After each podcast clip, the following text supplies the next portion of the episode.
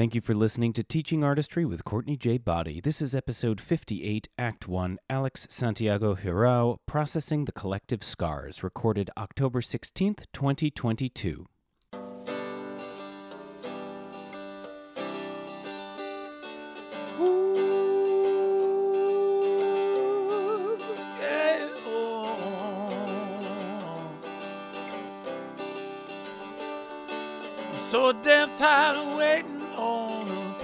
A plus B.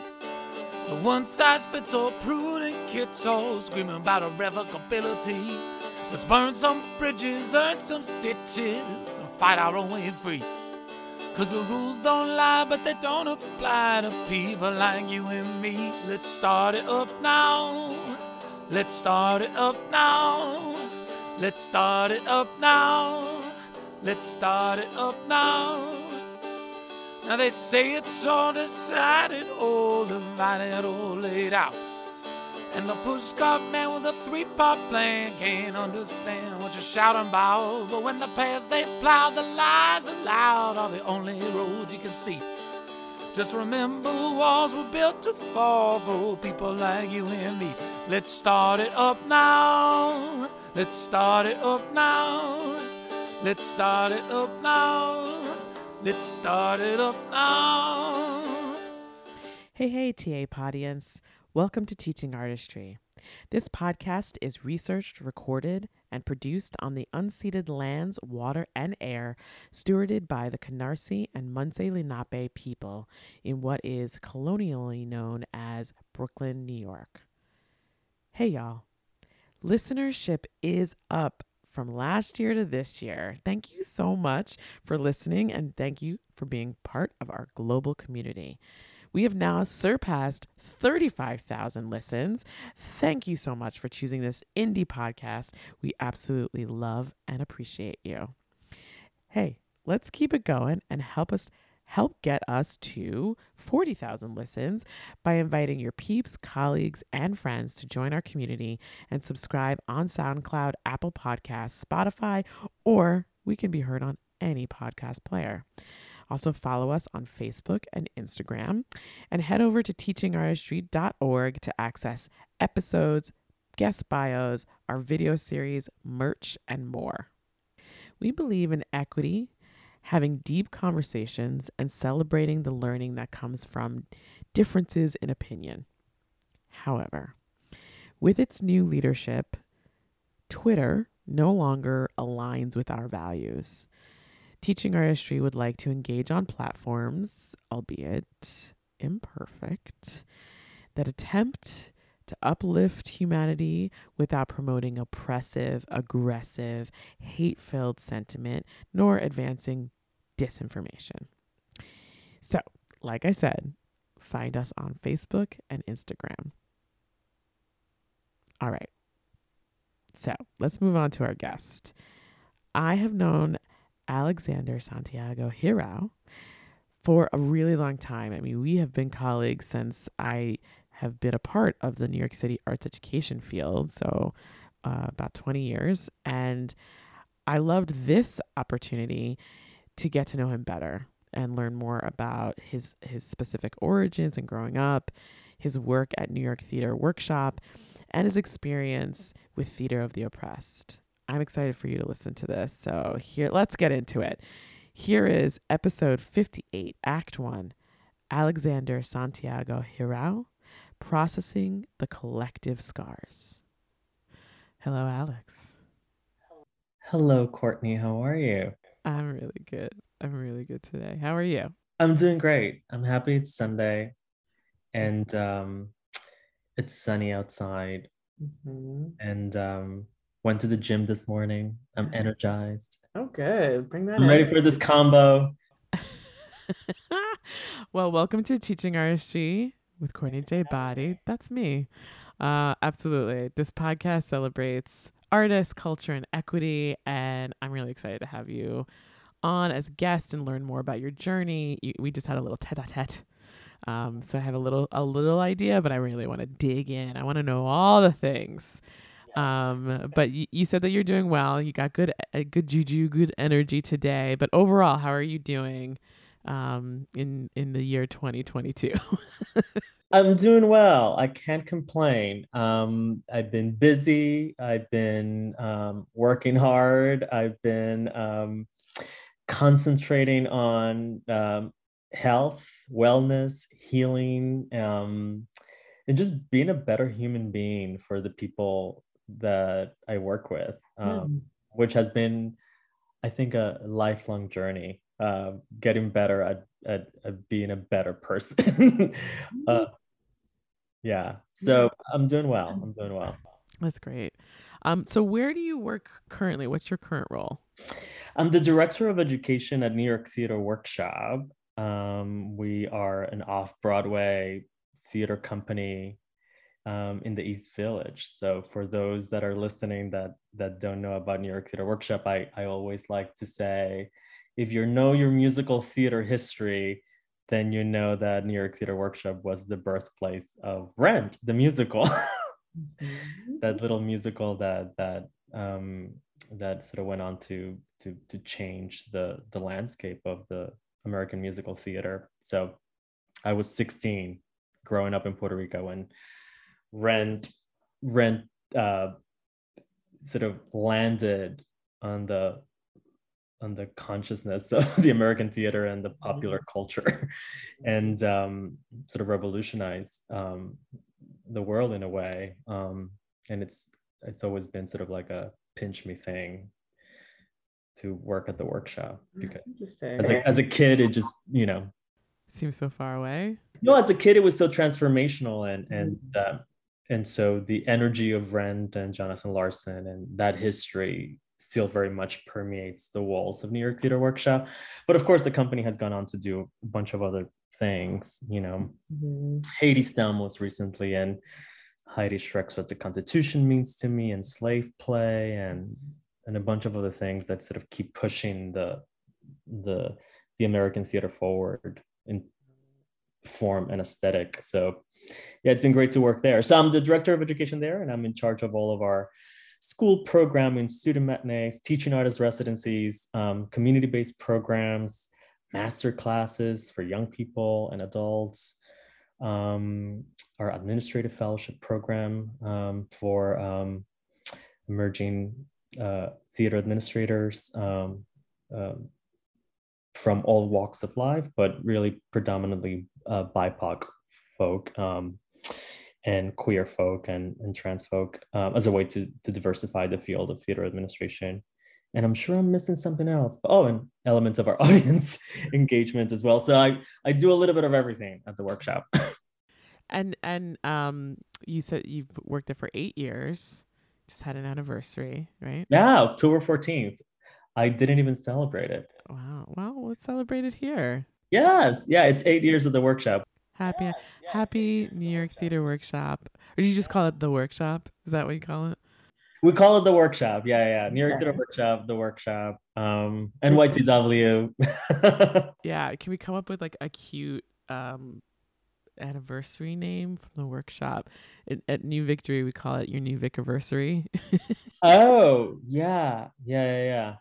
I don't know. Workshop anniversary. Workshop anniversary we can keep workshopping it, you know, which is, you know, as as we want to do in the workshop. That is the culture of New York Theater Workshop. really, we are uh, a theater and a workshop. In fact, there's the workshop space is busier probably than our production side because we only produce five shows a year mm-hmm. and there are so many readings and 29 hour developmental workshops um, that we do. So it's it's always a space for the artists to work on their craft without the pressure of auditioning for producers or feeling that they need to end up on our season. It's it's about them and their oh, space. So that's so that sets us apart in a way. You know, so many there's many um, theater companies that don't develop or don't have a developmental arm. So mm-hmm. and that is really strong at the workshop.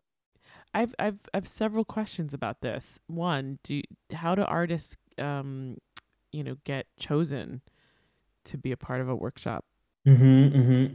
Well, many different ways, but uh, we have a predominantly um, through our usual suspects program. We have uh, a program of affiliated artists that are in our artistic community because the other thing that that really really fully sort of um, uh, describes us is is the sense that we are a community of artists. Um, and so we have this program called the usual suspects uh, uh, and we have playwrights and actors and directors and stage managers and designers and uh, there's over 600 not all of them are active but um, the first call of proposals goes out to that group of artists mm-hmm. that have been invited to join um, that group.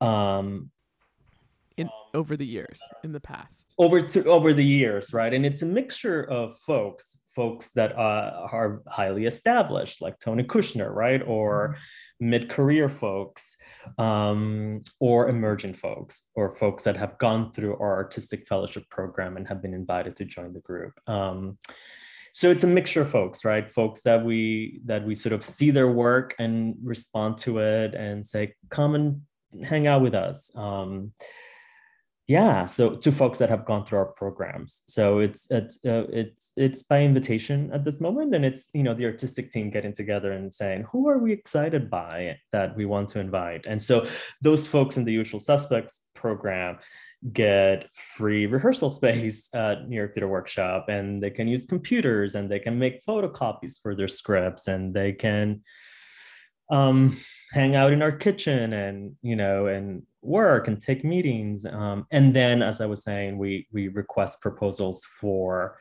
um, our Mondays at Three reading series, um, where we we we get a, a, play or work in development, and uh, the, the the piece is cast. There's a director attached to it, and they come in at nine in the morning. They sort of rehearse um, throughout the day, and then they do a, a reading, a close reading for um, folks that are invited by the creative team, by, by the by the playwright. Um, and then we have a series of um, residencies for artists um, over the summer. One in partnership with Adelphi University, and another one with Dartmouth College. And the idea is to get artists out of the city, bring them to a place where they can spend time thinking about their work with collaborators um, to develop. Um, the uh, residency at Adelphi typically happens in June, and that it doesn't have a public presentation component, and it's, you know, I believe more geared towards directors than playwrights um, or ensembles or folks that are devising. Um, and the works can be at any point in their development. And then the Dartmouth uh, residency at Dartmouth College is, I think, more geared towards playwrights because there's a public presentation component. Um, so again, you bring a team around it, you work on it for a week, and then you do a public presentation. And how are are you are is the education department involved in this program, or how how so? Yeah, I mean, I think the the thing that has been really lovely about my time at the workshop is that um, education is its own department, but we're also considered part of the artistic team at, uh, at the workshop. So I report directly to the artistic director and also to our executive director, but education is seen as an artistic endeavor at the workshop, which is not typical uh, of many education departments. Uh, my, face light up. Oof. Yeah. Yes, in some, you know, no shade, but in some places, the education department, it's part of marketing or it's part of, you know what I mean? It's sort of an income generating mm-hmm. um, program. Not to say that we don't generate income, but well, we can talk more about that. But um, but no, um, we're sort of seen um, and understood as an artistic process, um, the work that we do and so uh, I participate in artistic meetings, um, uh, season planning. I read proposals for our workshop, our developmental workshop, um, for our summer residencies. And then I'm very much involved with um, the selection of our artistic fellows.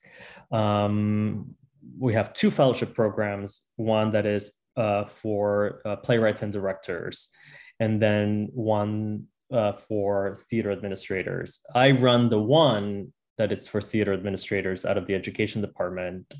Um, but as I said, participate in the selection of our uh, directors and playwrights, and and they get to spend a, a full year with us.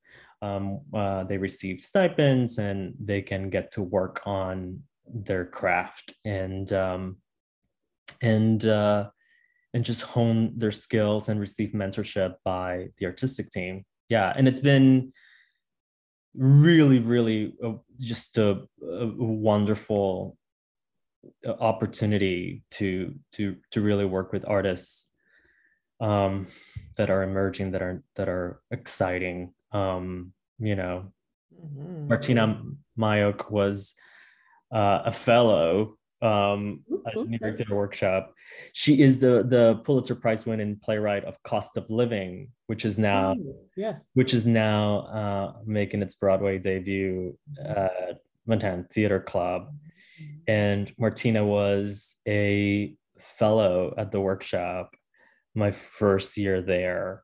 Um, and I remember being at the first table read of Cost of Living, you know, and engaging with her on notes and feedback on on a, on on on the piece, and to just to see how far she's gone with it, and that it received the Pulitzer, and that now it's making its Broadway debut and has had a really wonderful reception. It's sort of an example of like how exciting it is to to be working with artists and have proximity to artists. Mm. Yeah, and so and the other thing is that also. Uh, our rehearsal space is right on top of our administrative offices and so artists are constantly in the space and as part of the the artistic team i also you know pre-pandemic now we have bubbles but uh, observe rehearsals and engage with playwrights and directors and and gave notes on on on the work and attend early previews and just engage on the art making as much as as as the education and community engagement elements and audience engagement elements of the production. So that has been really exciting because it's it's not my experience you know from from other arts education environments. So that's yeah. has allowed me to grow tremendously artistically. Oh i'm really enjoying learning about the workshop because i I thought I knew things, but now I'm, I'm learning, which is good. I, I'm I, it's making me uh, uh, think about a couple different things. This this program.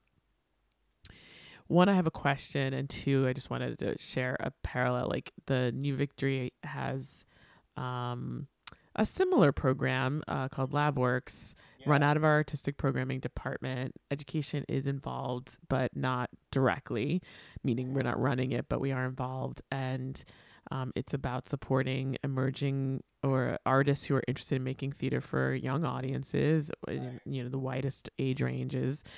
Um, uh, every year we choose four um, uh, artists who um, are from, you know, represent historically marginalized identities, um, BIPOC, uh, LGBTQIA, uh, artists with disabilities, etc. Um, and they are nurtured for that year. They are nurtured to whatever they're interested in working on. If they are working on something, then um, there's opportunities for them to to have that yes that space, and then also um, have an open rehearsal where there is an invited audience that would give them feedback or in the same target range age range that they're interested in um, developing the piece for and then um, we're still trying to figure out and this is my question we're trying to figure out what because we are not a producing house we are a presenting house there is this gap that we have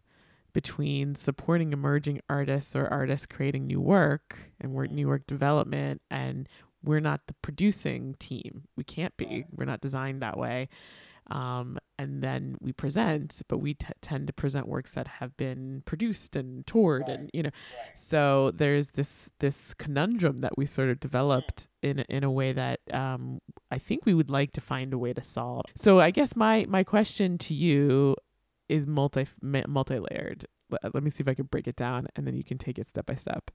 The first one is, you know, with a with a maybe using cost of living as the example that was eight years ago like what happened between then and and it going to mtc and having its Broadway de- debut and how how if the workshop was how was the workshop involved. Two, what does what does uh being engaged in the art making components of the workshop as the director of education what does that do for you creatively? What does it do for you in terms of the other um, more education based programming that you run?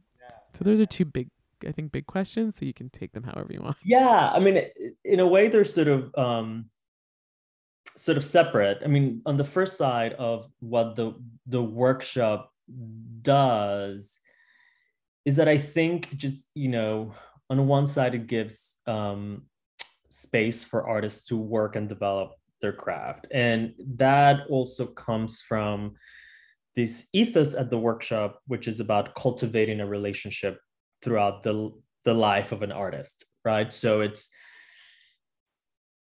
a continued conversation, right? And so um, the workshop space there are no promises in the workshop space. It's not going to necessarily end up in performance. We have five spots. The chances that things are going to get into performance are limited, right? Mm-hmm. Um, and that's not not not the point.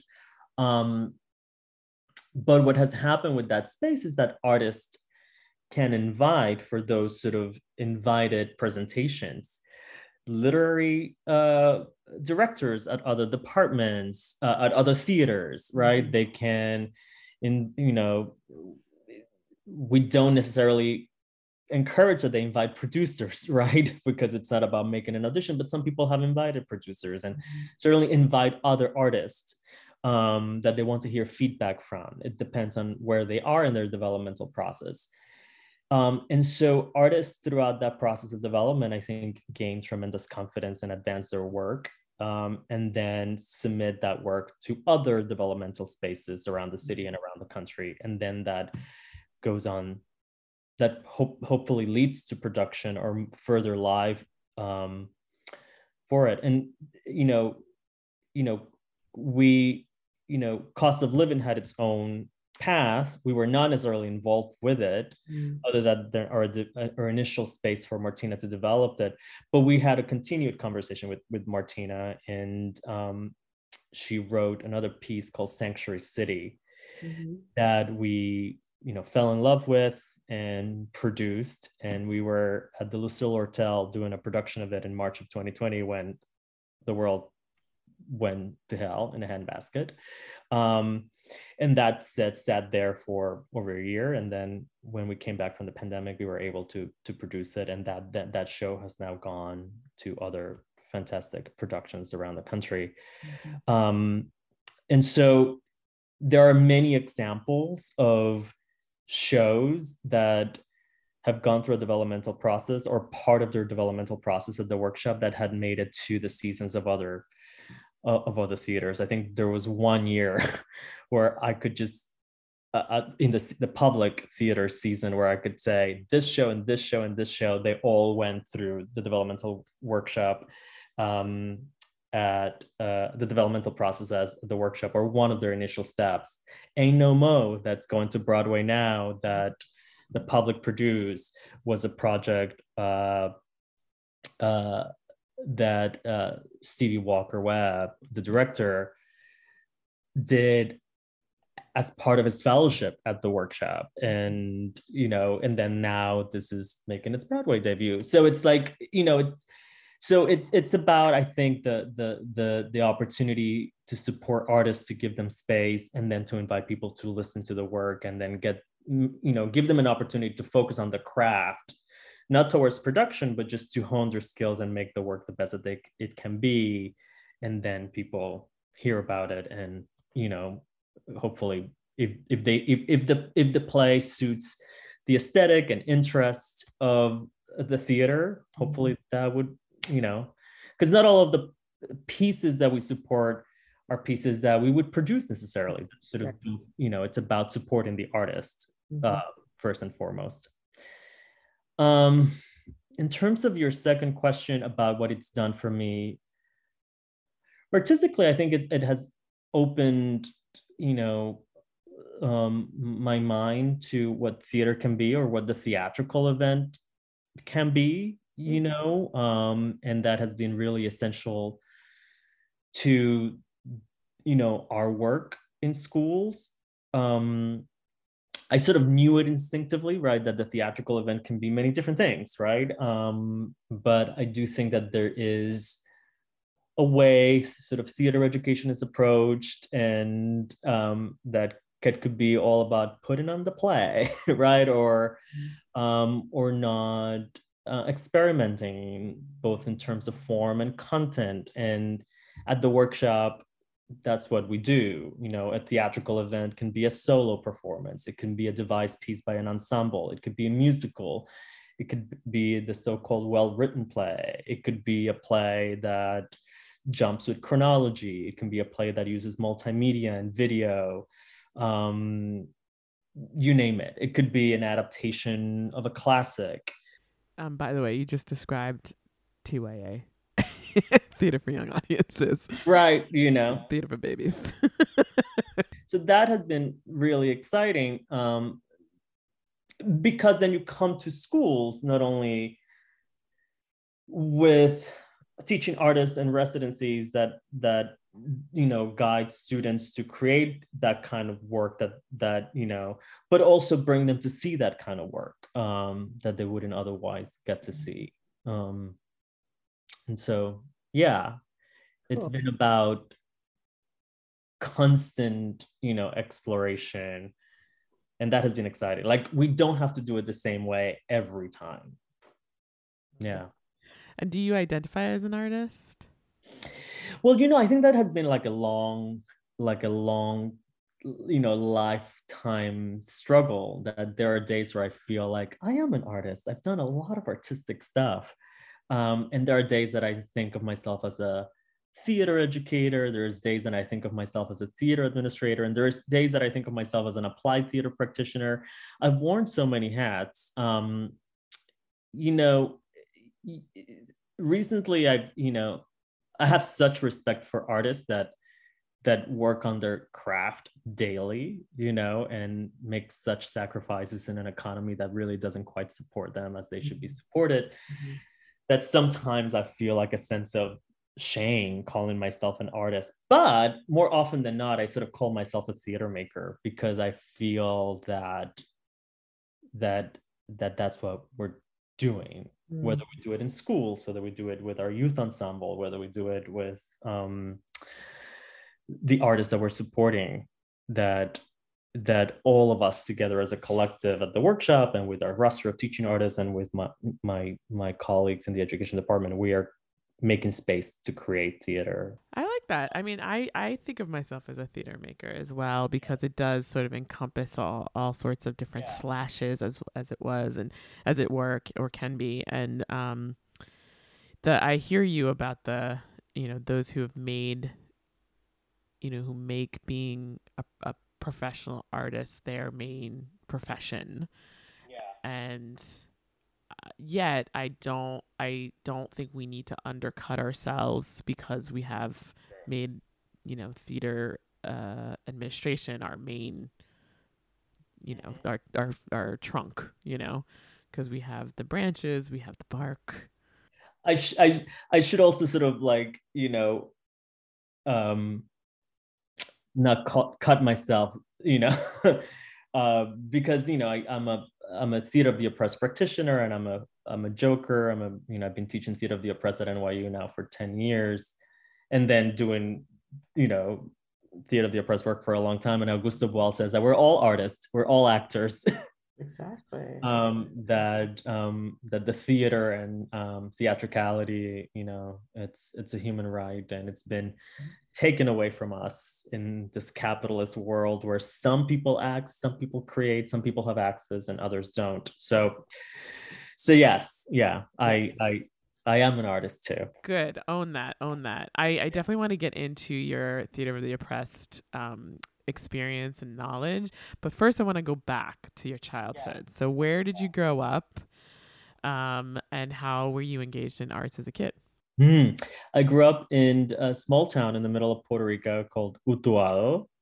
Um, and uh, I grew up with my grandparents. It's a rural town in the mountains, um, big in territory, small in population.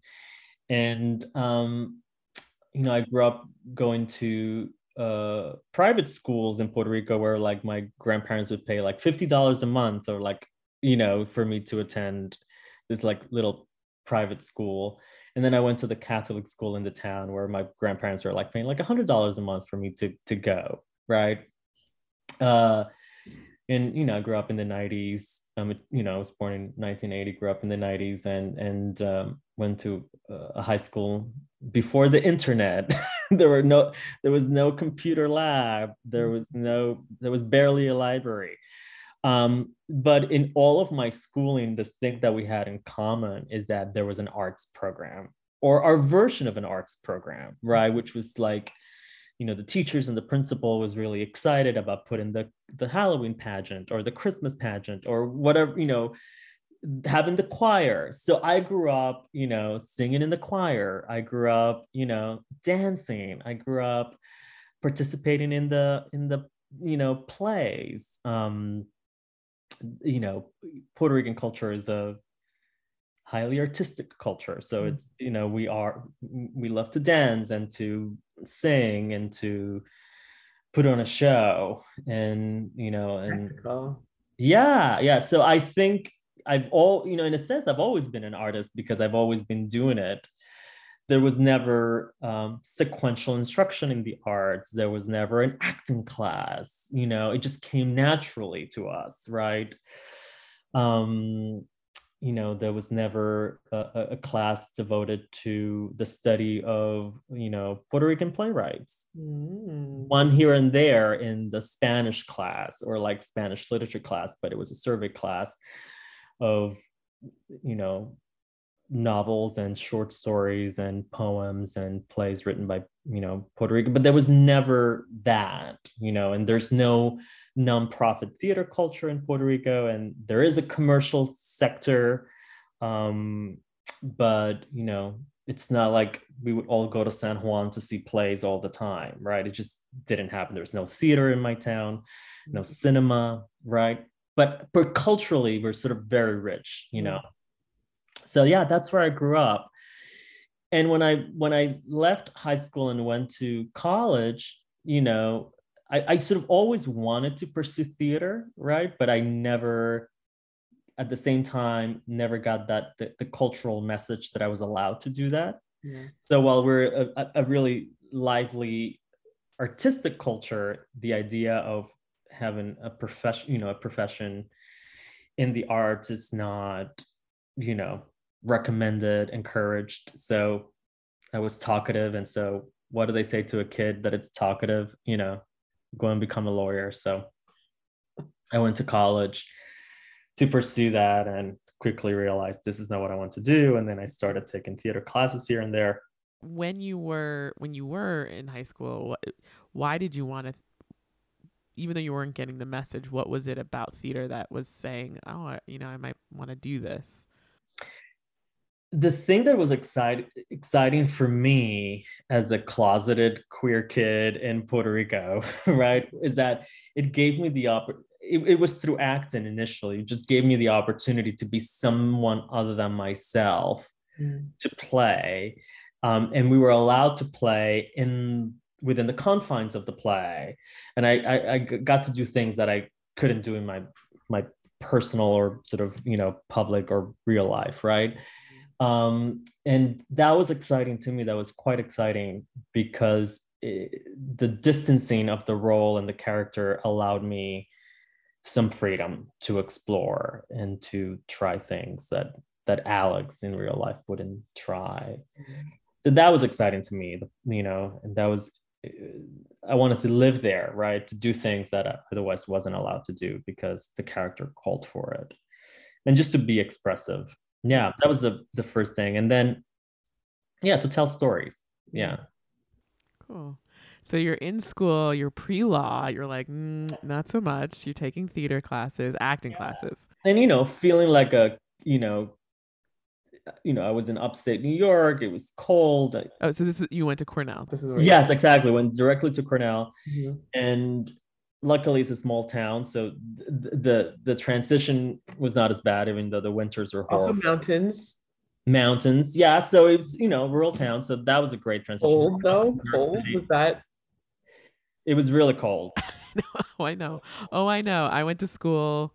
What was it? Twenty minutes away, uh, east of you, right? Maybe a half hour. Yeah. So, oh, I I'm aware. I'm aware of Central New York and how chilly it is. Um, yeah. So, so you're so okay. I just want to pick because Cornell's a really good school. It is. so I just want to acknowledge that.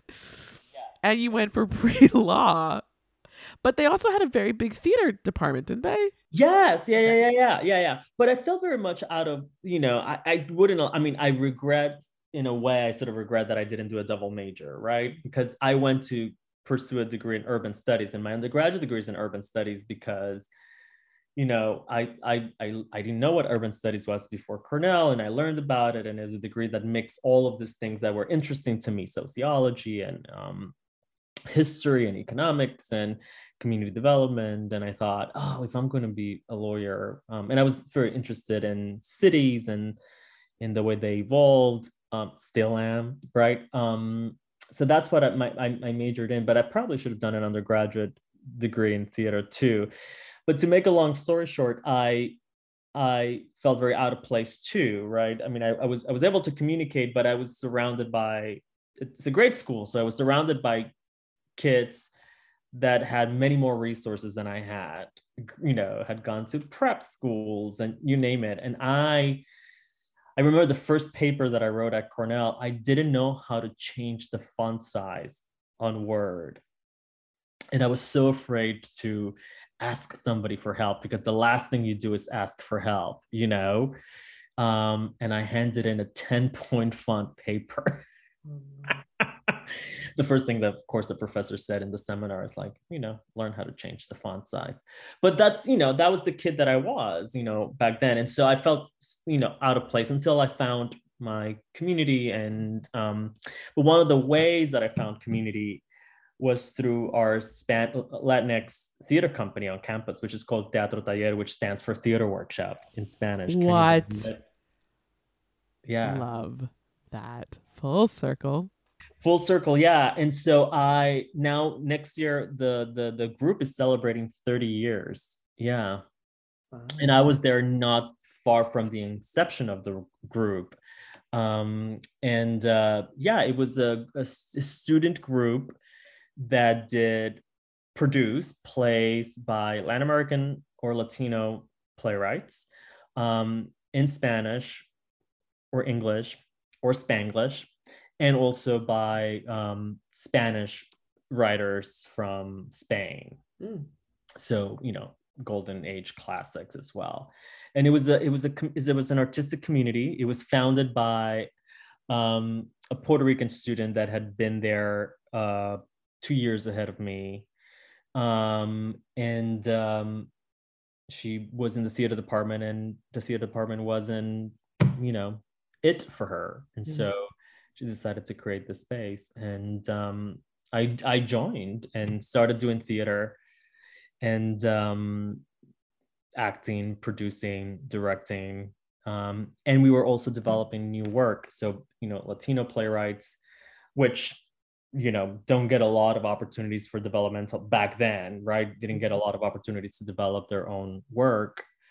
Theaters did we were not producing a lot of latino plays you know would come to us and say could the troupe you know workshop this piece. And so we did and took some work to um, university festivals in europe and mexico. Yeah. So that's that space was a school for me in terms of theater. Yeah. And okay, so so you were you were there for how many years? So I was there for four years, and then I stayed an extra year to do a, a master's degree in city planning, which I Mhm. never finished because I realized, oh no, that I I've made a mistake. Actually, the thing that made me realize that I had made a mistake and that I was like pushing it a little bit too much now, and that I really needed to do something that was more authentic to me.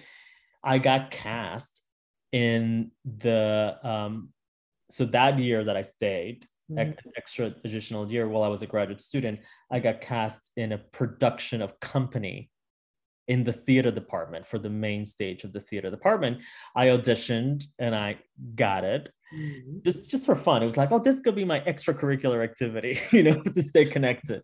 Mhm. Um, and uh, Cornell had not done a musical in a long time. I had never done a musical. You know what I mean? I You've just never done a musical. I never done a musical. I just could sing, you know, and uh, I did company. Yeah. And you did like, oh, wait a minute. I just I can't do this no more. I had more fun at company in that process Mhm. than I than I had in my program. So I finished all my courses, but I never finished the thesis, which again is another regret. I should have I should have had another title, but who cares? Um, came to the city and started working in the city, and then the rest is history. So what? Well, we want to hear the history. So what? So so okay. So you did this production. It was like my life has changed. Yeah. I'm I need to commit to this this like thing that's driving me. Stop dilly dallying. Because company's not. That's a hard musical. It is a hard musical. So like, the fact that you've never done one before, and then they Oh my god, you. it was really it was hard because there's so many Bobby, Bobby, baby, Bobby, Bobby, Bobby. Oh my god, oh my god. Uh, and I probably didn't do it right right there. Oh, Too many no, bubbles. You were great. Um, and um, And then so you said that you moved to to to New York City. So what was the? so I finished the year. Mhm. Um, it was all but thesis, right? And I was Yeah. because it's a, it was a one year program, so you could either finish your thesis in a year or you could like Oh, all your coursework and then finish it, right?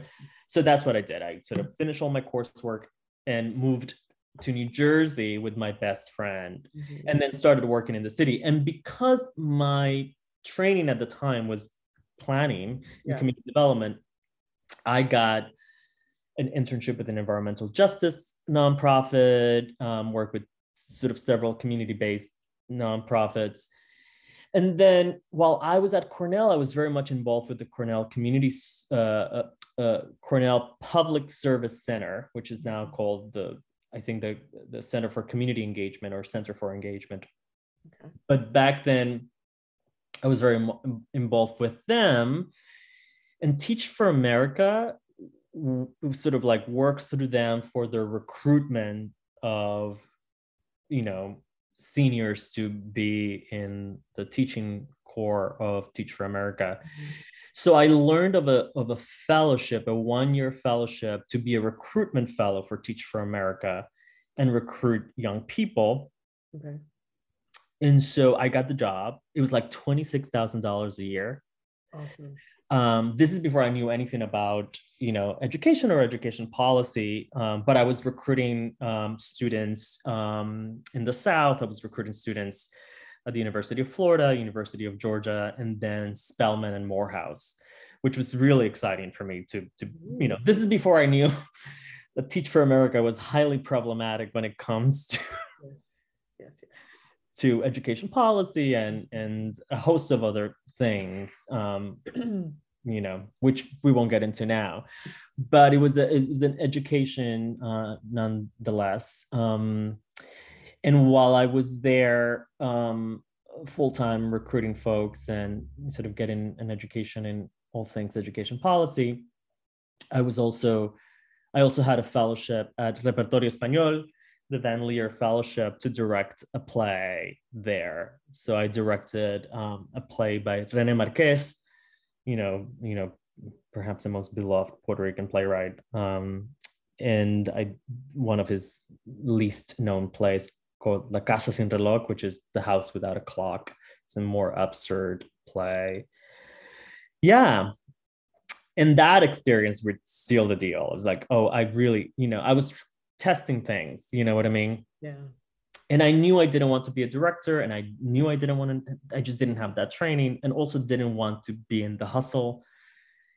But I had done education and I was doing theater of the oppressed in communities. And so I was like, oh, this is exciting. And, and then learned about um, the teaching artist certificate program that at that time, um, Chris Vine was starting um, at CUNY. Oh. Oh. Yeah, this is, you know, 2000, 2004, 2003, 2004, 2005. I'm trying to remember exactly. But anyway, um, uh, the, the creative arts team for many years was in residency uh, at NYU, and they were moving to CUNY through the School of Professional Studies to to be in residency there, and then ultimately create their applied theater program right. Um, there. And so they started with this summer teaching artist certificate, theater teaching artist certificate program, and um, so it was four classes. Um, one of the instructors was Russell Granet. Uh-huh. Um, and um, I was one of just two people that took all four classes. So mm-hmm. I'm like one of the first graduates of that certificate program that doesn't exist anymore. So much so that I never got I never got a diploma or certificate. Years you later, the like, certificate. No. Years later, it's like, oh, we realized that we never sent you the certificate. It was before, you know, you know. But anyway, um, my, my other colleague that has had gone through the entire series with me, Elise, really stayed in contact with Russell, who at that time was a direct, director of professional development, peer exchange at the Center for Arts Education. Yes. And so she became his assistant there and I stayed in touch with her. And I now at this point was thinking, oh, I think I want to be in the world of um, art education. By this point, I had I had uh, I had a full time job um, for Mentoring USA, which was Matilda Cuomo's the, the former first lady of New York, uh, nonprofit um, for school based mentoring uh, uh, uh, programs. Mm. So I was working with her, and I was working with the and and I was recruiting mentors and training mentors and placing them in schools. And so I was education ad- adjacent because we were working with schools all around the city. Mm. But I was like, oh, I wanted to get into arts education. Um, and so I went to meet with Elise at the Center for Arts Education. Russell was there, and he said, "Oh, by the way, we have this job." that you should apply to. Mm-hmm. um, and i and i did and and then i joined the center for arts education. When did you get trained in theater of the oppressed? Yeah good question. So i was at cornell. I i, I only took one theater class at cornell which is a world drama class um, in the theater department with rebecca schneider um, who is now at brown university in the performance studies program there um, and she was a student of Richard Schechner, father of performance studies at NYU, who, you know, interviewed and and uh, uh, worked with Boal mm. um, and wrote about Boal for the Drama Review, many many classic articles. And she introduced me to Augusto Boal. It was a world drama class, and there was a section on Boal and theater of the oppressed. And it was the only I was the only Latino in the class, number one. This was the only, you know, Latin theater maker that was, you know, being explored. Um, and, uh, and I just connected to the politics of the work because yeah. at that time I wasn't a theater major, I was an urban studies major. Yeah. So this is the time when I'm thinking, oh, wait a minute, there's space in theater for people that have my interest and my background. There is a role for theater and community development and politics. Mm-hmm. There's a role for theater and, and, and liberation movements and social justice. Um, so I started training on my own and um, and following. Um, and then it wasn't until 2006 that I was able to um, this is after I had sort of moved to the city, had gone through this uh, arts education work, had taken class with Chris Vine, who also is a well-known theater of the oppressed practitioner and Joker, and had worked with Augusto. And I, it wasn't until 2006 that I was able to go to the Pedagogy and Theater of the Oppressed conference. Um, and that's where I met Augusto Boal and his son Julian, and a network of um, jokers and theater of the oppressed facilitators from around the world. Mm-hmm. And I got so involved immediately with the organization that I joined the board immediately. Wow. Fast forward, I became the president of the organization um, and got to work with uh, Augusto, bring him to conferences yeah. in the US. And to this day, I'm very good friends with his son, Julian. And um, again a network of of of folks yeah um, can you explain because there will be many listeners who aren't unfamiliar what is theater of the oppressed? Yes. So theater of the oppressed is um, the umbrella term for a uh, host of techniques and uh, exercises and practices that use theater to address oppression um, by the oppressed for the oppressed. Um, so it's it's it's what Boal calls a rehearsal for revolution or rehearsal for real life, um, uh, where we look at uh, the oppression that is affecting a particular community, and that community gains the tools to uh, tell their stories, and um, at the same time, through a technique called forum theater, um, uh, basically attempt potential solutions mm-hmm. to the issues that are affecting them, right? Not putting the burden on the oppressed, but many of the strategies and potential solutions could be how do we engage potential allies? How do we engage folks? Um, but from but led from the oppressed, right? You know, mm-hmm. it's about who is driving the agenda in terms of liberation and then how do we bring people along to fight alongside us in liberation? And so all of that is explored theatrically. It's not the you know often people mis, think that theater of the oppressed is creating pieces about oppression and social issues and then presenting them in front of audiences to convince them to change you know mm-hmm. something right? And, and in fact that's not what theater of the oppressed is. It's really about um, a space for communities to to really empower themselves and gain the skills and the strategies to implement in the real world yeah. in different ways. It's like an incubator. Yeah, it's sort of a space for growth and exploration and strategizing mm-hmm. that sees theater as one of many tools yeah for liberation you know uh, a lot of practitioners think theater can change the world. And we typically say theater is one tool that can help to change the world or advance change or provoke or spark change. But by itself theater cannot do it right? It has many limitations and as practitioners we have many limitations as well. But can we envision a world where through theater where we can learn together collaborate organize um, imagine the world we want to see which is difficult? You know it's really difficult to imagine a world without oppression because we're so conditioned to only think through an oppressive lens. Mm-hmm. um, so so that is that is the goal of theater of the oppressed and of course the, the, now the techniques have been you know initially they were used with uh,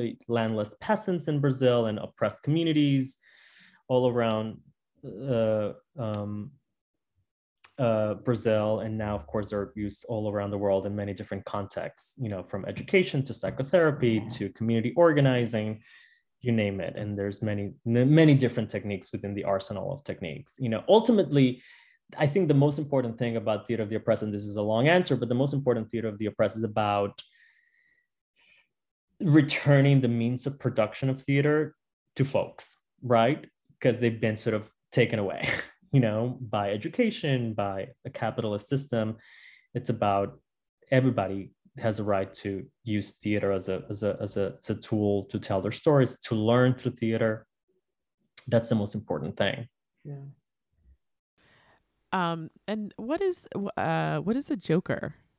The Joker is the facilitator. You know, it's like the the the the the Joker in the deck of cards. You know, that could be anything depending on the game. Um, the Joker is um, there's an entire system of the Joker, but in its most basic um, form, it is that person that is the the in forum theater where we're breaking the fourth wall and we are inviting the audience to take the place of the protagonist to try to change something.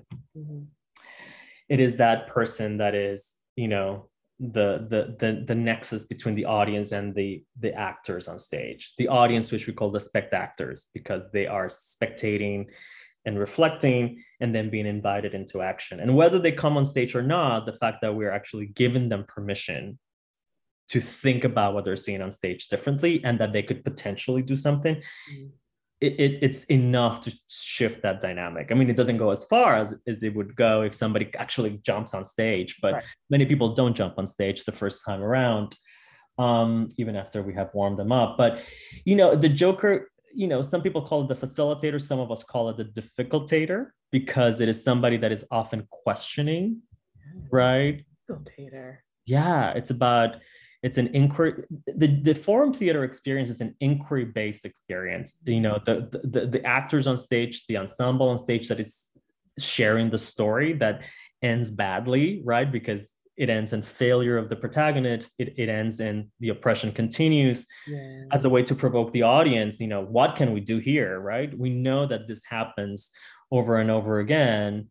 Um, and of course these are stories that come from the community they're fictionalized, you know, to a certain extent to protect participants and just to provide a level of distance and not re-trigger and all of that. But um, those are stories that come from the community, so they have happened, right? And and people can identify that probably they have happened to them in similar ways or yeah. to people in their communities.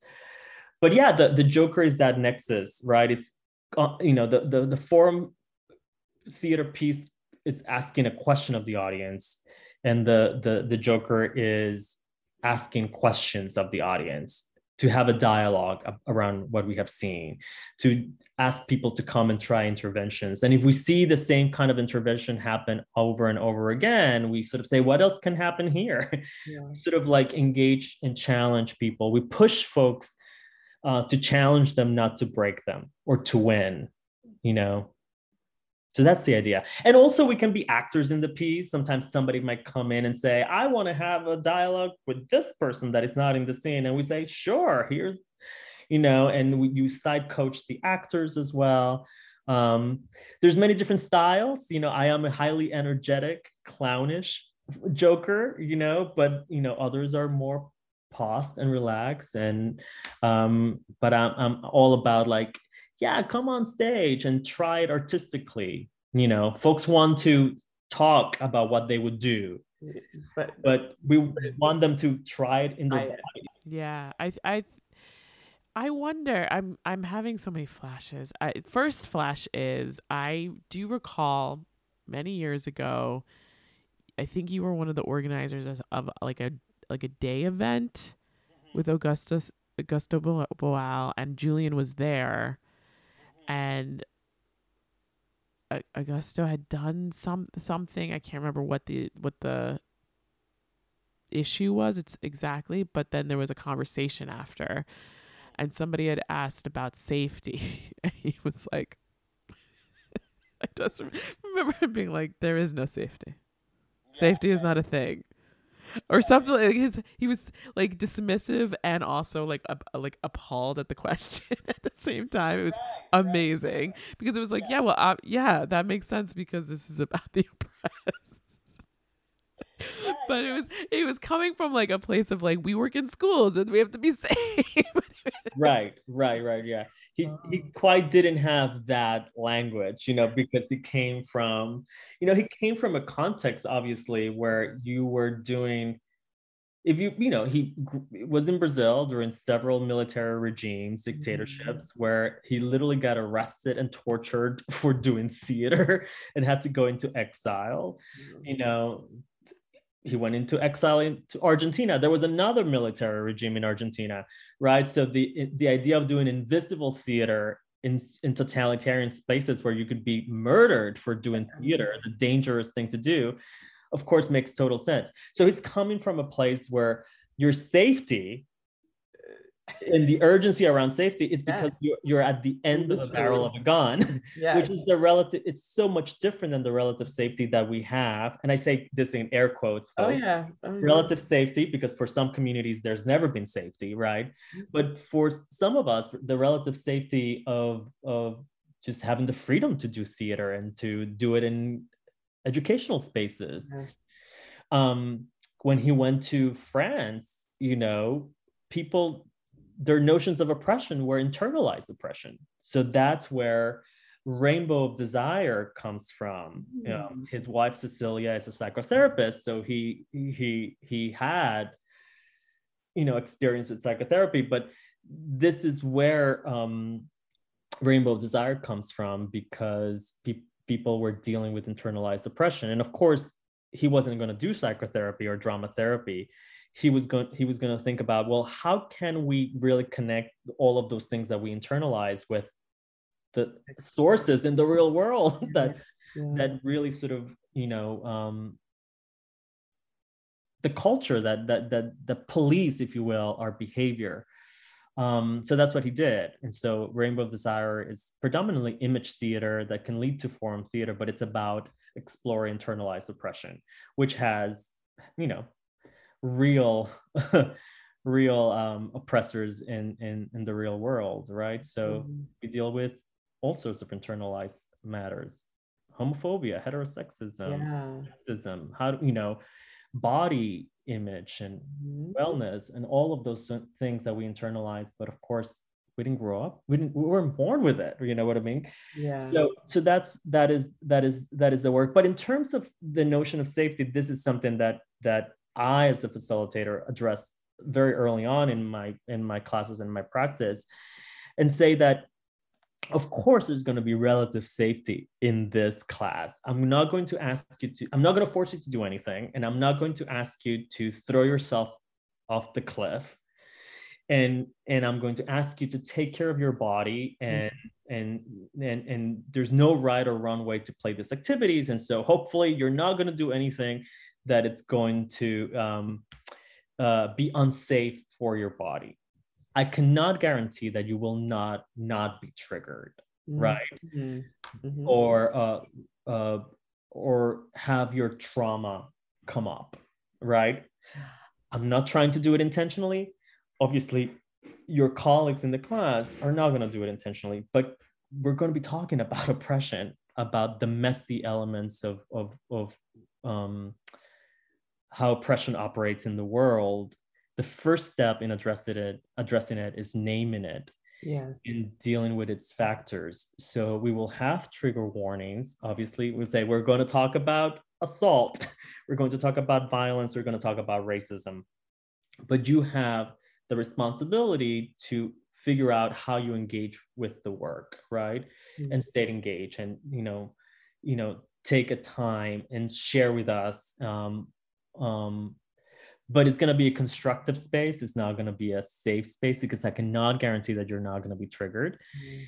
And it's going to be an uncomfortable space at times because we have to become comfortable with being uncomfortable about the things that are really messy in our in in the world. Um, so I often say to folks, you know, bring stories that and experiences that you have processed to a certain degree Mm. right? So I say to folks, no open wounds in this class, right? Yeah. Scars. Scars. Wow. Let's de- let's deal with scars rather than open wounds. If it's too fresh, if it's too recent, it- this might not be the space to deal with it because our goal here is to deal n- with politics, right? With and by politics we mean the the the um, relationships of power. Who has the power and why? And how can we shift that? You know, in society, um, it's not group therapy, it's not drama therapy in the way that we do it, right? So, raw emotion might be best for you to address in a place um, of individualized therapy and group therapy um, where you can be supported through those emotions here we're thinking about the collective the you know as many as we can to shift um, and it will be emotional Thank you for listening to episode 58, Act 1 of Teaching Artistry with Courtney J. Boddie, Alex Santiago Jirau, Processing the Collective Scars. Join us next time for Act 2. This podcast is edited and produced by Ben Weber. Christopher Totten is the director of creative content. Jonna Waldman wrote and performed the theme song. Tim Palin designed the logo. Visit us at www.teachingartistry.org and head to the pod shop at the top of the page for merch. Twitter us at TA underscore artistry, the gram at Teaching Artistry with CJB. And now on YouTube, check out the Teaching Artistry with Courtney J. Boddie channel and watch We Can't Go Back. Like our page on Facebook, listen to us on SoundCloud and Spotify, subscribe and rate us on Apple Podcasts, and be sure to share this podcast with all the teaching artists in your life. Let's start it up now. Let's start it up now.